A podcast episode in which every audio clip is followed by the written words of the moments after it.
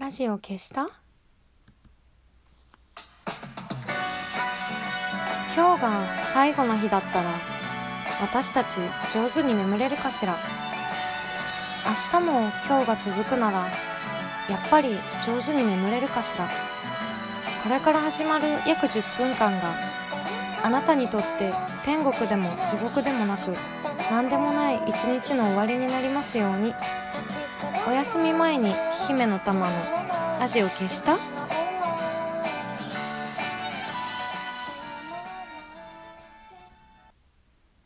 こんばんは。姫の玉のラジオ消した？この番組はラジオトークからいつかのどこかのあなたにお送りしております。この間下北沢のバーで飲んでたら偶然同い年の女の子が飲んでてなんかその子が家で日本のアニメ見るの禁止されてたって言ってるの聞いてあそういえばうちもだったなって思い出したんですけどセーラームーンとかあとカードキャプターさくらとかああいうなんかこう可愛いアニメがねなんか全部ダメだったんだけど今アラサーになってカードキャプターさくらの下敷きを使ってるよ。なんだろう反動だろうね。だって今見てもすごくこう可愛らしいねえのに。子供にあんな魅力的なものないよね。ほらどなんかちっちゃい子ってみんなアンパンマンとかしまじろうに飛びつくじゃない。なんかあの気持ちがもうあんまりわからないんだけどもちろん可愛いなと思うけどでもこう、子供にとってはあれってなんかこう、可愛いとかじゃなくて、本能的な なんだろう、飛びつきでしょ？わあなんだろう、好き、好きっていうか、なんだろうね、好きとかですらないっていうか なんかもう当然、当然これみたいな感じで、しまじろうとかアンパンマンに飛びつくでしょ？だからなんか、私は多分そういう本能があった時期にこうセーラームーンとか見られなかったから今でもねなんかこううん結構こう静かな憧れが あるんだよね。幼少期のこう本能を抑えるって多分すごいねなんだろうな。歪みみたいなものがあると思うんだけど。まあでも、なんかまあ、とはいえ、そんな別に普段からそのこと意識して生活してるわけじゃなくて、そのバーでその話聞くまで忘れてたぐらいだったから。でもそういえば、この間すごいね、なんかこう、嬉しい、嬉しいというかなんかその、なんだろう、憧れがこう回収されるような出来事があって、あの、岩手県にね、あの、漫画家さんたちとあの復興ツアーっていう名前の復興ツアーそうそう復興ツアーっていう名前のねなんだ？なんだじゃない？ツアーですよ。ツアーに行く機会があって。あの地元の西武岩手っていうチームの人と一緒にあのー、陸前高田のあの道の駅に寄贈する顔出し看板を作ったりとかあの、とあと地元のお祭りで似顔絵を描いてあのチャリティーで売り上げを寄付するっていうのとかをやってもうね10年ぐらいやってるツアーなんだけどあのやってるの自体はしてたんだけど今年初めて私はお邪魔してで顔出し看板の制作とかなんかなんだあの後ろの骨組みとかをね作ったりとかあとなんかこう絵に沿ってアルミの板を切ってあアルミアルミじゃないか。そのあのー、端っこをやすったりとかなんかそういうお手伝いをしたんだけど似顔絵のチャリティーって本当に私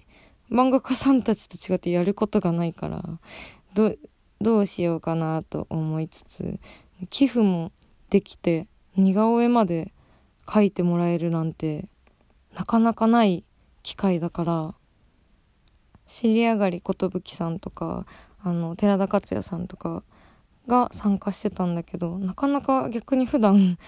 ねお願いできないので なんかこう貴重な機会にと思って色紙を買って 列に並んで描いてもらったんだけど参加してる漫画家さんほとんどあのコミックビームっていう私もあもう何年になるかな？4年？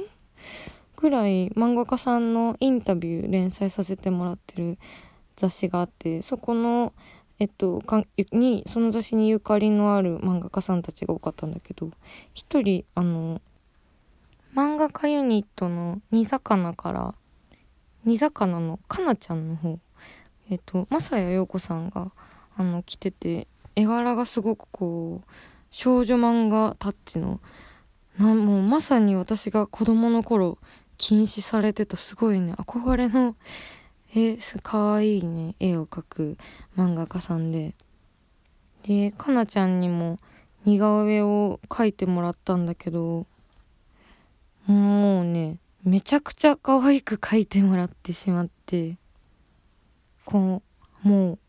髪とかツヤツヤってなってて目に白いハイライトがパキッて入ってるね。すごい可愛い、そのもう憧れの少女漫画風に自分の顔を描いてもらって、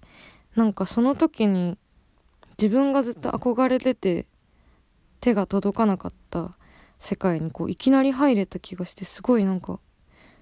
嬉し書いてもらったら嬉しいだろうなって思ってたけど想像以上にめちゃくちゃ嬉しくて